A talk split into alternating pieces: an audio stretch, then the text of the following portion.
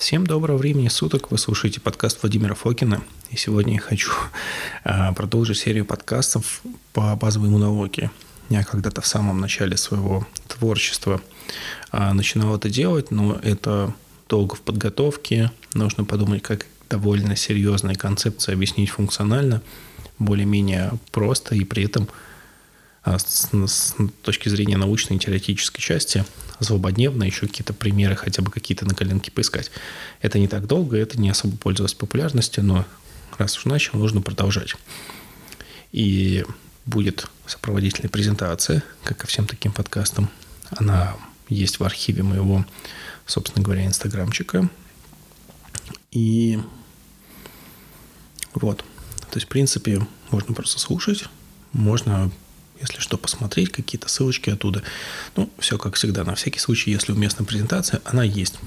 А, сегодняшняя пятая часть, она будет а, посвящена тому, как вот а, дендритные клетки и Т-клетки активируются антигенами, точнее, Т-клетки антигируются дендритными клетками – а дендритные клетки э, активируются антигенами. Так что у меня здесь название активирования клеток антигенами на слайде, оно не совсем оно корректное.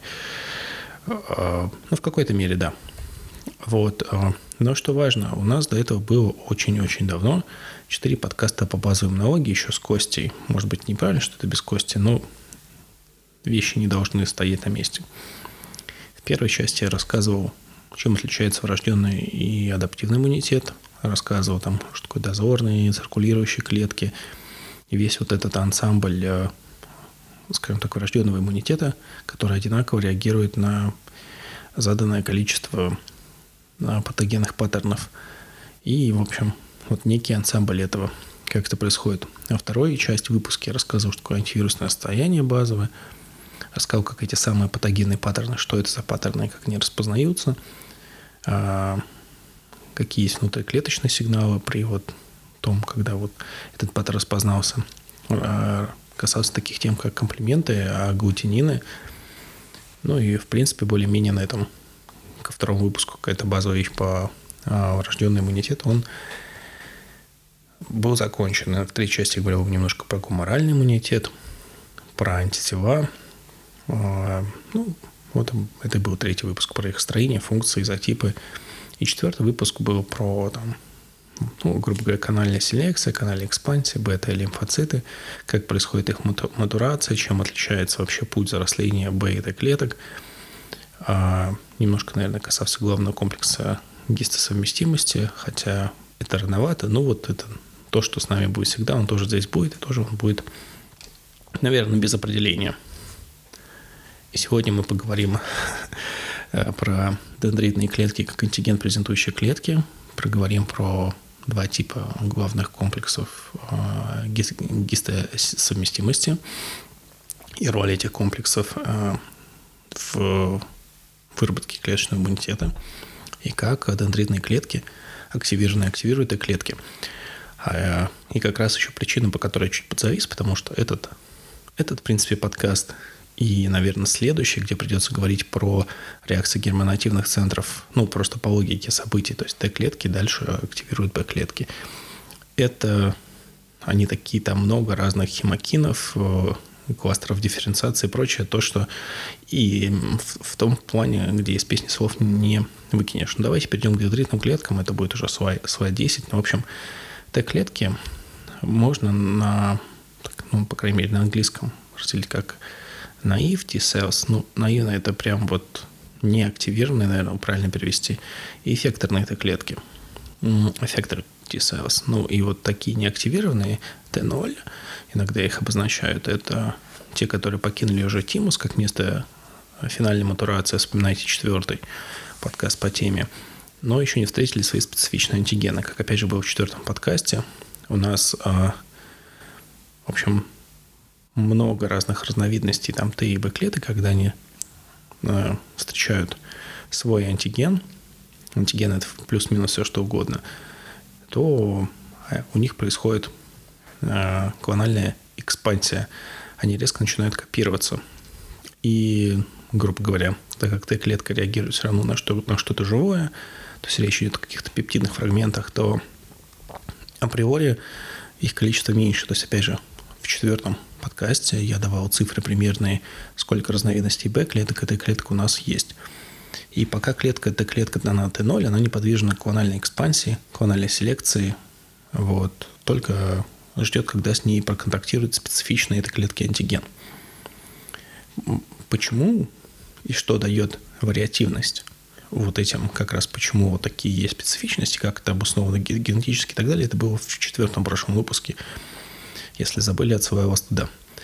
И эффекторные этой клетки, они были активированы, какой-то антиген презентующей клеткой, как правило, дендритная клетка, но не обязательно. Могут и другие клетки выполнять роль антиген презентующих клеток. И у них есть разные подклассы, но это, скорее всего, будет где-то через одну, через две.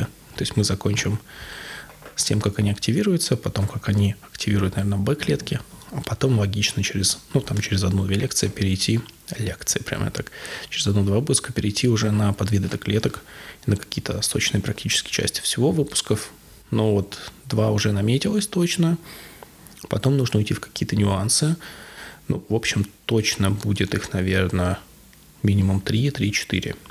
Вот. Ну, до 10, до 10 добивать не буду. Теперь перейдем э, к главным звездам этого выпуска дендритной клетки. Почему они называются дендритные? Потому что они визуально похожи на, на дендриты. Вот. А с ними связана одна из таких научных интересных э, историй. Это часть вообще иммунной системы. Как вспоминаете, это часть дозорных клеток, которые находятся в ткани. И их с открывателем э, и открывателем их ряда функций является Ральф Штейнман. Это человек, который ну, за это получил в 2011 году а, Нобелевскую премию по медицине и физиологии. Но интересный нюанс с ним таким, что он, по сути, единственный человек, кто получил Нобелевскую премию посмертно. То есть там был такой немножко временной казус, когда объявили победителей. В общем, это была серия «Пятница». Он был жив, но, собственно, к концу выходных, если не ошибаюсь, ну, то есть он уже через какое-то близкое очень время умер, и пришло известие, что он умер, и, соответственно, ему премия вручена быть не может. А Нобелевские премии, напомню, они а, покойным людям не вручаются. Ну, вот. Но так как, в принципе, на момент объявления а, он был жив, комитет а, принял решение, что вот ему все-таки премия будет вручена, и вот Ральф Штейн, по сути, единственный человек, которому Нобелевская премия была присуждена посмертно. Вот такая вот необычная история. А дендритные клетки, да, вот они похожи на дендриты, поэтому они, их в принципе, в нашем контексте нашей сегодня беседы, мы их будем рассматривать как антиген презентующие клетки, по сути. Они могут фагоцитировать, соответственно, поглощать микробы, микробные белки, нарисая их пептидные фрагменты. Ну, соответственно, и вирусы в них тоже могут помогать. Э, дендритные клетки активируются молекулярными патогенами, ну, молекулярными, пат, молекулярными паттернами, которые ассоциируются с патогенами. Вспоминайте вторую вот лекцию по этой теме. А, и активированные дендритные клетки, они экспрессируют разные белковые молекулы у себя на поверхности, которые позволяют активировать эти клетки. Если так очень коротко, мы к этому в подробностях вернемся, там уже будет гораздо сложнее. И активированные дендритные клетки, как не встречают эти клетки, так они дозорные, они же в тканях. Они в активированном виде, они мигрируют в лимфу и в вторичных лимфоорганах, это лимфоузлы и селенка, встречают свои клеточки. Вот, ну, как пример на 13 слайде, на всякий случай, я вот, ну, это я уже упоминал, не буду, а вот на, например, какие были, что такое дозорные циркулирующие клетки, какие они, как вот они э, сообщаются. Это было самый первый выпуске, поэтому просто давно не было, поэтому я вот напоминаю, что есть смысл, если кто не слушал, а, с этого времени много воды утекло, и появились новые слушатели, поэтому я рекомендую. И какие есть а, паттерны патогенности, это был второй выпуск по базовой иммунологии.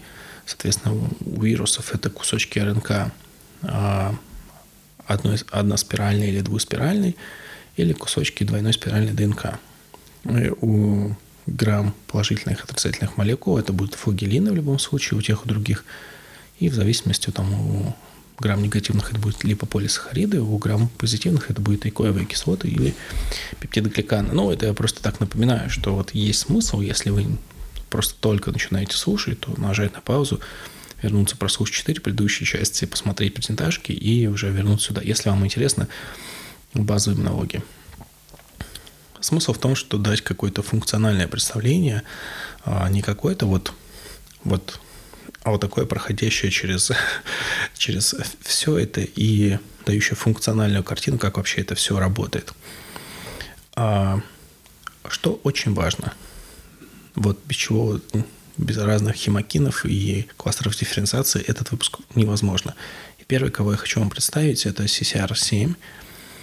Это важнейший хемокин, это CCR7 на английский, это хемокин, э, хемокин рецептор 7. Это белок-рецептор, который выражается на поверхности активированных дендритных клеток, и он именно отвечает за их миграцию в лимфатическую систему.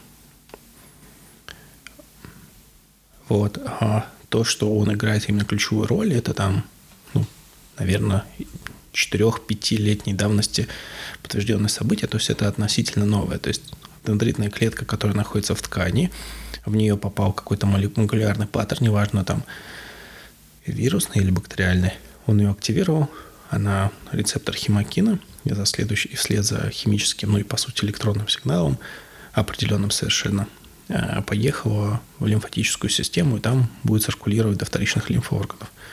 Вот такая вот история.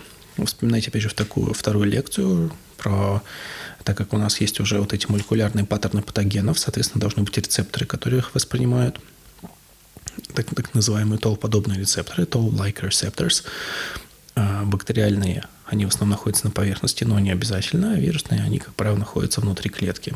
Ну, то есть вот это отдельный тоже интересный пласт, вот эти TOR-рецепторы. Но это, опять же, это было напоминание о прошлых лекциях. И опять вот вынужден опять упомянуть главный комплекс а, гистосовместимости, а, как там Major Histocompatibility Complex. Наверное, второе слово перепутал, но неважно.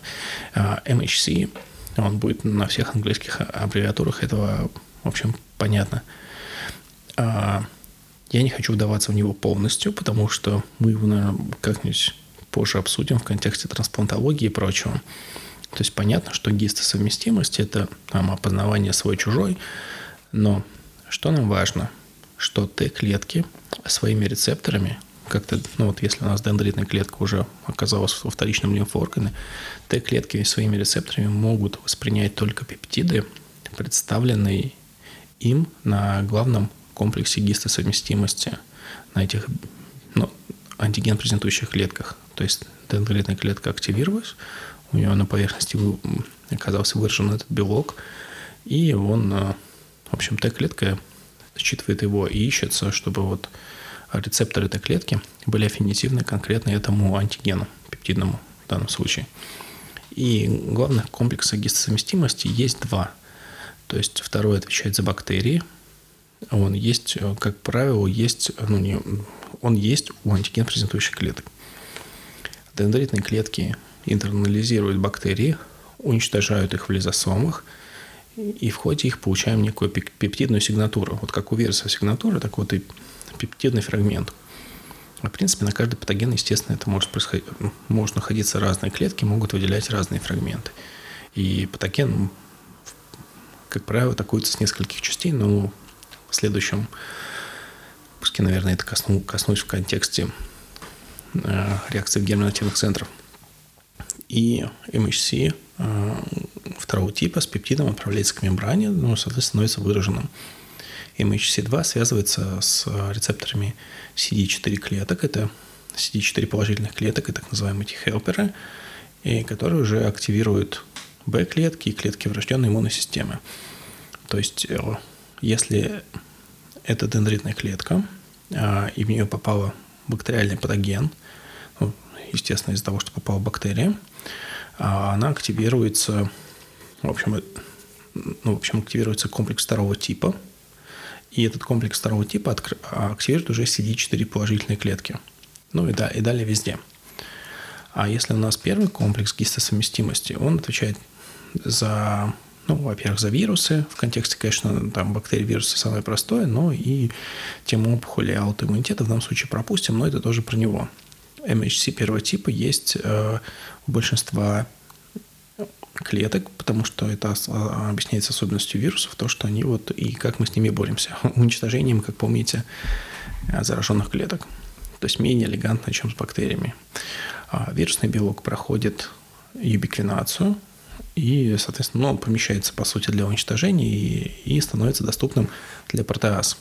Протеазы расщепляют, ну, в кавычках, вирусный белок до пептидов, но и вирусный пептид с помощью транспортера TAP, да, так называемого, попадает в эндоплазматический ретикум, откуда а, с, вот с главным комплексом гистосовместимости первого типа попадает на мембрану.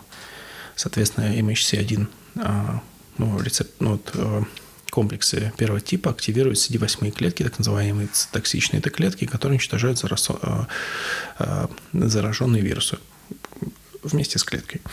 Вот. Соответственно, почему такое разделение? Потому что, видите, по-разному происходит паттерн активации. Здесь, может быть, на слух это не так просто воспринять, но главное, что отсюда нужно вынести, что когда, грубо говоря, есть два типа комплексов, оба есть внутри дендритной клетки точно, но если мы говорим а, про большинство тканей клеток, там будет в основном, вообще любых, там будет в основном комплекс MHC первого типа. Комплекс гистосовместимости будет только первого типа. И второй тип – это бактерии, а первый тип – это вирусы. И там просто по-разному происходит нарезка и получение этих пептидных антигенов и путь его презентации, ну, скажем так, внутренний путь внутри клетки от нарезки до презентации. И второй тип MHC – это CD4 клетки, а первый тип MHC – это токсичные CD8 положительные клетки. Вот.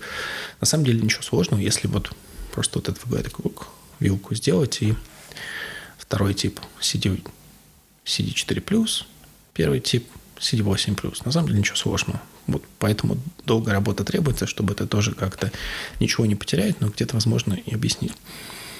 Для активации дендритных клеток должно произойти два события. А, вот MHC-белок с пептидом этого патогена а, должен быть на поверхности клетки. То есть он том или ином случае он был а, патоген нейтрализирован, расщеплен, или во фрагмент нейтрализирован, расщеплен. И вот эти рецепты патогенных паттернов дендритных клеток должны быть активированы.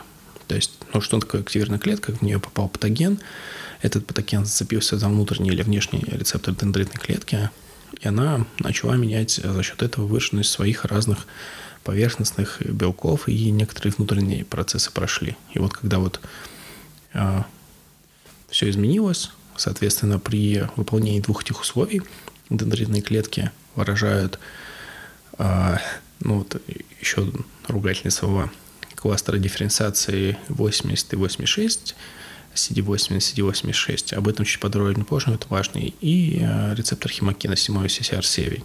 То есть, грубо говоря, активированная дендритная клетка, она выставила ручку с антигеном, неважно, там бактериальным, в данном случае, или вирусным, и выставила вторую ручку, чтобы с двумя ручками э, на, на одной будет у нас всегда антиген, на второй будет вот эти другая ручка содержит CD80 и CD86 в, в, эти, скажем так, кластеры дифференциации, как некое, можно сказать, что в одной руке оно держит конфетку для этой клеток, а другой она клеткой машет. И при этом э, по запаху, грубо говоря, находит по химическому следу, ну, понятно, химоэлектронному, начинает стремиться туда, где находятся эти замечательные клетки, в лимфоорганы. Ну, ну, надеюсь, это несложно и понятно. Но вот если повторять, а, как это происходит, значит, патоген активирует а, антиген, презентующую клетку – Активированная, ну в данном случае дендритная клетка, представляет антиген патогена на главном комплексе гистосовместимости первого или второго типа в зависимости от бактериальной или вирусной природы. Но здесь, наверное, неправильная последовательность, если второй тип комплекса гистосовместимости бактериальный патоген, если первый вирусный патоген. Ну, первый либо вирусный, либо опухоль, либо аутоиммунный. А, значит, активированные дендритные клетки, а, у них, во-первых, на поверхности есть, вот как уже говорили, чуть выше ну, говорил я чуть выше, у них, во-первых, на поверхности есть этот антиген, который они хотят передать Т-клетке с нужным рецептором для нее. Во второй руке у нее вот либо CD80, либо CD86, как некий привет. И обязательно у них а, у активированной дендритной клетки будет, а, будет выражен CCR7, а, рецептор химокима 7, чтобы она по запаху летела вот, стремилась в лимфатическую систему. А в лимфосистеме она идет во вторичные лимфоорганы, это лимфоузлы или селезенка.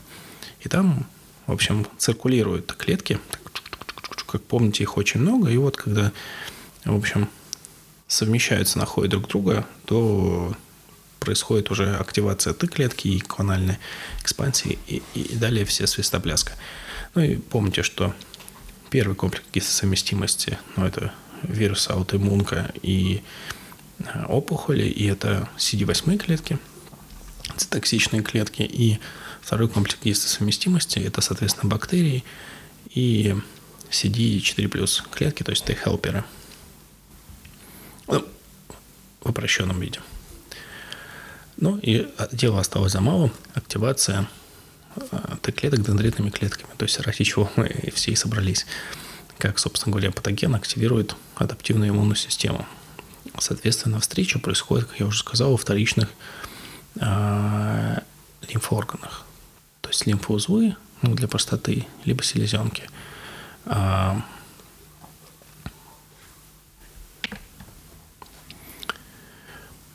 Т-лимфоциты путешествуют по крови, ну и лимфе. А это межмолекулярное пространство, что-то я заговорился. В общем, Т-лимфоциты перемещаются с помощью кровотока и так называемый high endothelial venules. Вот. Я опущу этот момент. Мне кажется, в следующий раз я лучше расскажу, чтобы не, не пересказывать, как, в общем, иск, искры, вот, сообщение происходит лимфы кровотока, а то я сейчас заговорюсь и скажу глупость, если уже не сказал. Дело в том, что вот напомню, что Т-клеток аффинитивных определенному антигену очень немного, практически нет. Поэтому они путешествуют, циркулируют по организму, заходя ненадолго вот во вторичный лимфоорган для простоты лимфоузлы, а, куда активированные дендритные клетки попадают из тканей. Ну и как происходит эти клеток? Помните, что дендритная клетка, она идет на запах, и у нее есть две протянутых руки. На одной находится патоген, на второй находится такой приветственный сигнал.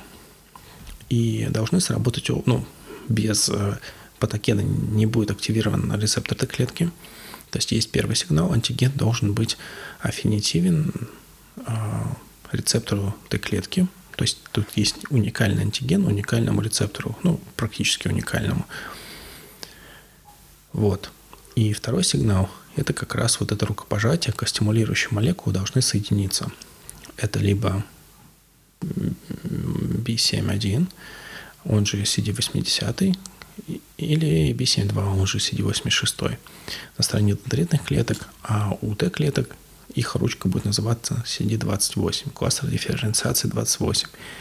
На самом деле кажется, что это избыточная информация, но нет.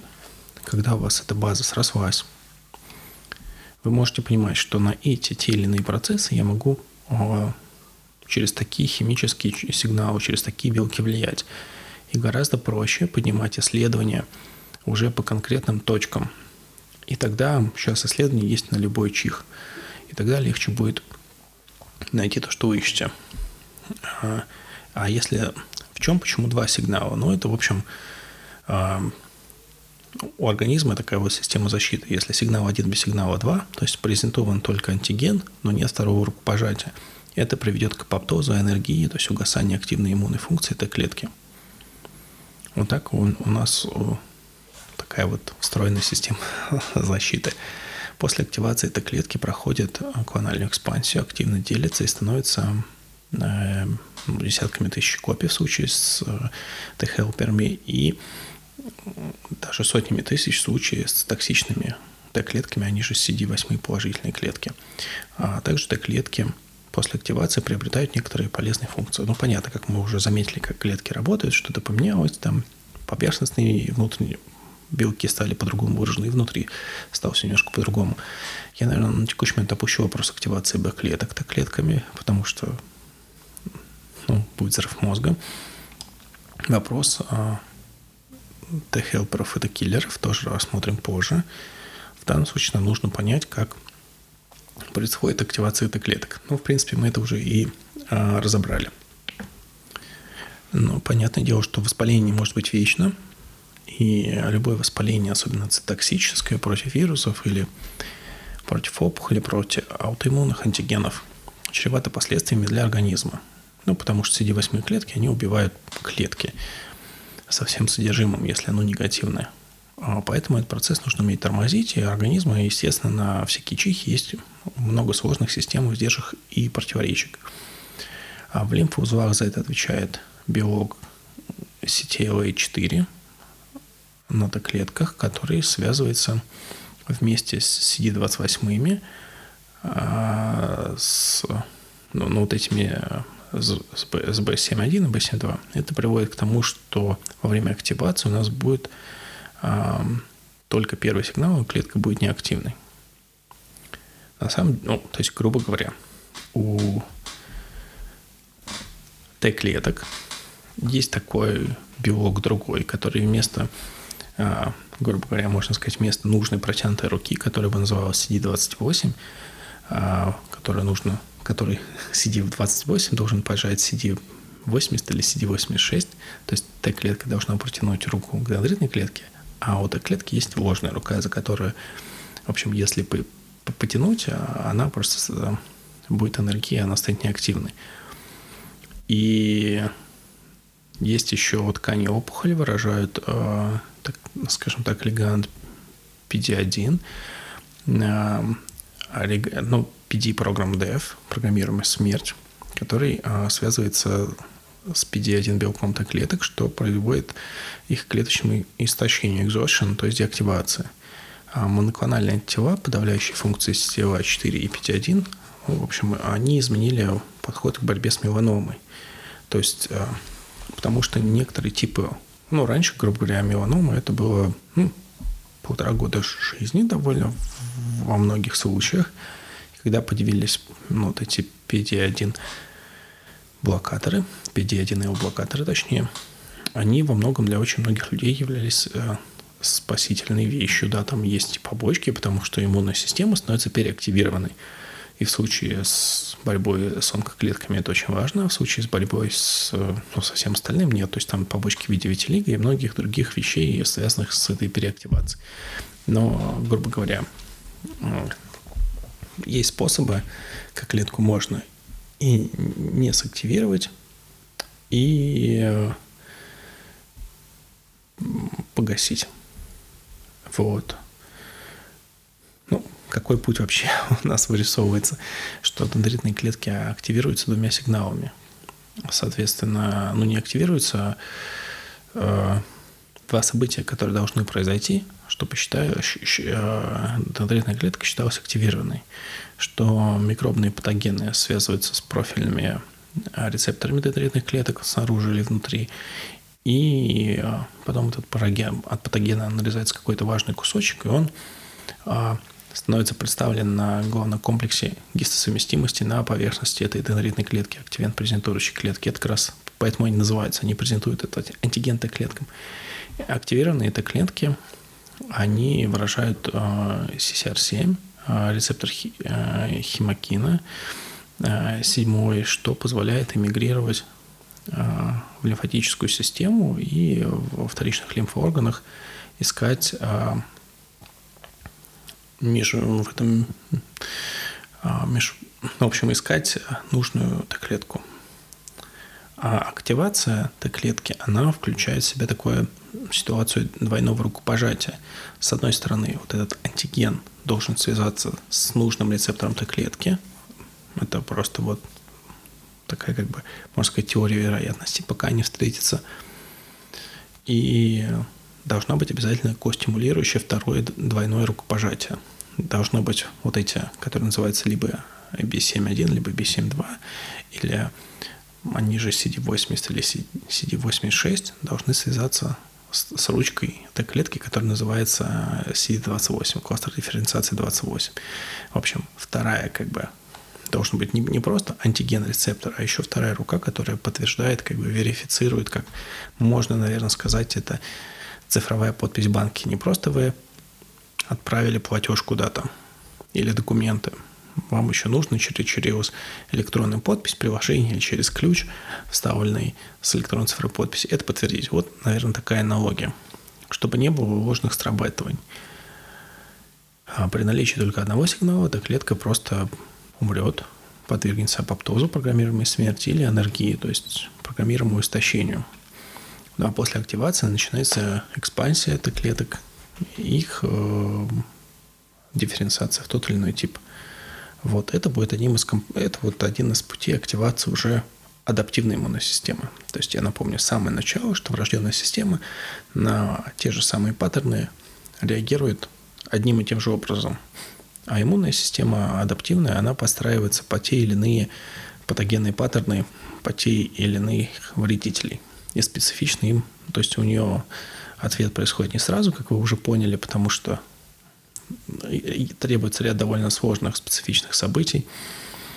Вот какие термины неплохо знать, что такое MHC1, MHC2, CCR7, что такое вот эти B7.1, он же CD80, что такое B7.2, он же CD86, относительно Т-клеток, что такое CD28, что такое CTLA4, что такое PT1, что такое клональная селекция, помните, что такое клональная экспансия, что такое антиген-презентующие клетки, ну там дендритные клетки, макрофаги, реже Б-клетки, что такое энергия. Ну вот, э, а, как я говорил, это нужно не для какой-то теории, не для того, чтобы зубрить какие-то там сложные названия, аббревиатуры.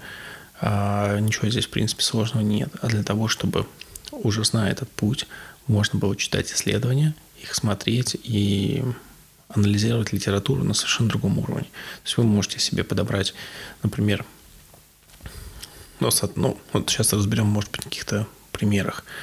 А, соответственно, как я уже говорил, опухоли умеют выключать Т-клетки, особенно цитотоксичные.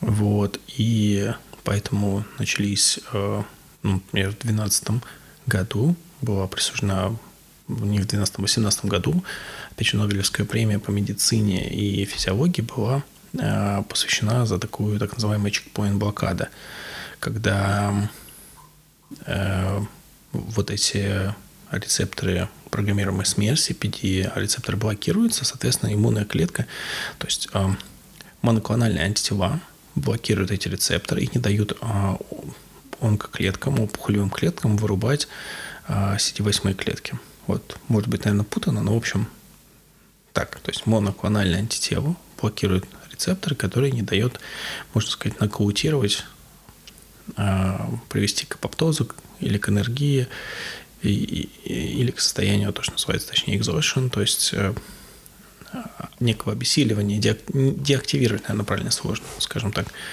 моноклональные антитела, то есть это биологические препараты, будут инъекционные, то есть это антитела, ну, вспоминайте третью, третий подкаст, что такое моноклональные антитела. В конце лекарства будет написано MAP. Это моноклоновое анти, антибади. Я разговариваюсь, поздно записываю подкаст. И, ну, в общем, вот. Здесь просто э, в пяти рецептов ничего лучше это, наверное, Нобелевской премии и борьбы с меланомой придумать будет невозможно. Соответственно, главный комплекс совместимости чуть-чуть немножко в другую давать сторону информации. Те а, он, в частности, связан, его разновидности, некоторые генетически связаны со спонтанными а, случаями исцеления от гепатита С.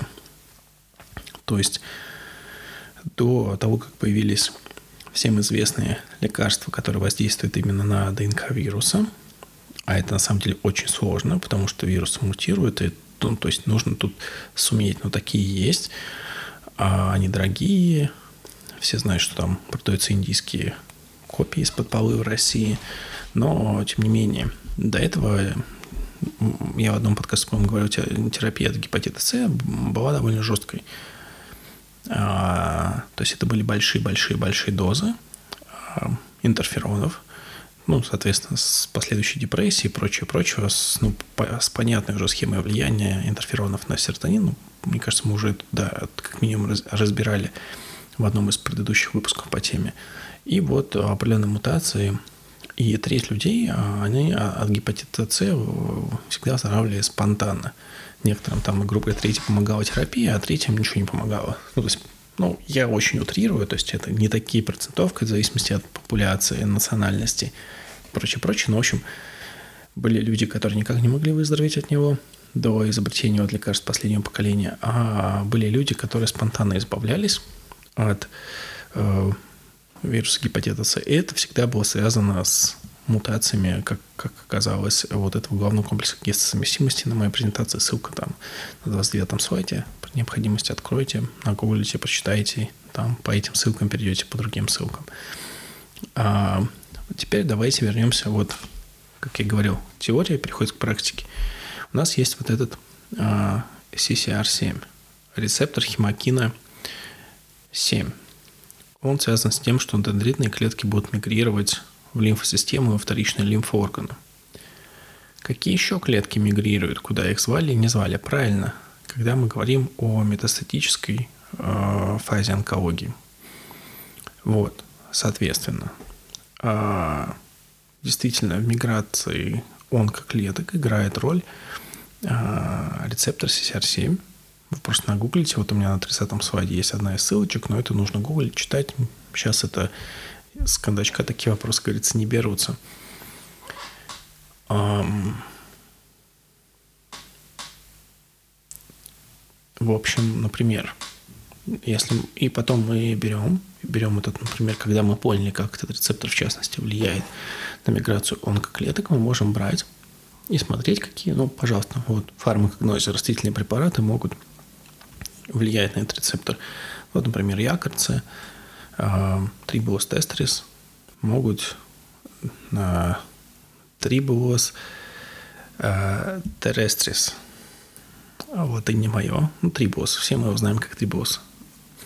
Может э, влиять на распространение метастаз, и он как клетка по организму за счет подавления вот этого э, рецептора химокинов 7 и еще пары других рецепторов. Кстати, российское исследование. Вот, так что 31 слайде есть ссылочка. Ну вот у меня, наверное, на сегодня все. Это на самом деле был такой э, вещь, которой нужно не сразу почему-то я морально подошел, потому что там везде эти все CD8, CD86, CD28. А, в общем, подкаст по иммунологии я постепенно добью. Если он для вас будет актуален, я добью побыстрее. А, дальнейшие подкасты, они будут посвящены, наверное, собственным продуктам, которые выйдут в ближайшее время. И там будет один желчный микс и один пригормональный микс. И будет один, а, ну и один тагерин противотревожный. То есть есть о чем поговорить нам, в принципе, до конца года. И я сделаю подкаст, где расскажу про форсимон, я расскажу про три... А, они просто идут все в ну, в понятных всем текстам они идут вместе. А, там три будет компонента, я их разберу. Это будет строгакан, смола, строгала. Это будет афорсимон. Это самое элитное, самое крутое благовоние на протяжении полутора тысяч лет. То есть Клеопатра хотела место наложить на руку на производство и чего только нет. И на самом деле оно сейчас более-менее тоже есть.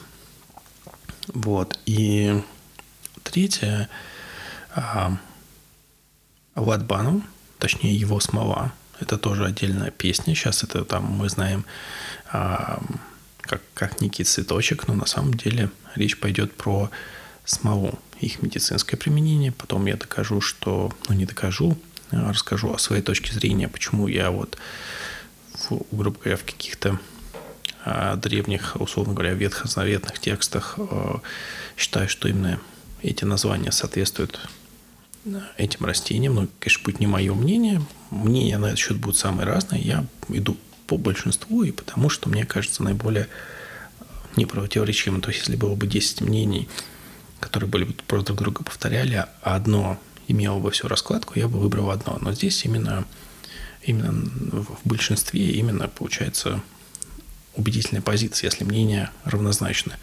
То есть и я проговорю про их медицинские свойства, и проговорю просто вот про историю. Может быть, если будет интересно, коснусь этого контекста, как а, растение внутри текста может иметь очень серьезный некий глубокий смысл, хотя бы вот на уровне какого-то намека. Вот, у меня все, так что я не знаю дальше, с какой скорости буду, потому что про три аромата это очень долгий. Я, наверное, тогда сильно не буду очень погружаться. Так вот, что, что, чтобы всем хватило жизни. А, это три смолы, по сути говоря. И потом историческая справка по ним. Это очень непросто. А, ну и продукты по мере выхода буду их освещать. А, не знаю, там будет один подкаст, один продукт, как раньше был, или совмещу. Ну, посмотрим, как пойдет. Все, всем спасибо за прослушивание. Если вам нравятся лекции, вот под, ну, даже под такие коротенькие выступления по базовой иммунологии вы пишите. Если не нравится, тоже пишите, давайте обратную связь, потому что э, тоже она очень много значит. И вот, скажем так, не было особо обратной связи по базовой иммунологии, и эти подкасты, они как ну, внутренне прокрастинировали. Если бы было больше, они бы уже там чаще бы вышли или весь цикл вышли. После базовой иммунологии вообще изначальная задумка была, было уходить тоже в базовые вещи, но такие уже частные, допустим, какая-нибудь база по а, аллергологии. То есть дал базу, можно углубляться. Или уходить в отдельные интерлейкины, допустим, или какие-то химокины, и уходить уже глубже в связи с каких-то болезней. То есть просто это долгострой нужно еще доделать, что мы начали а, имели возможность говорить про какие-то более крутые и не базовые вещи. Всем спасибо за прослушивание. До связи.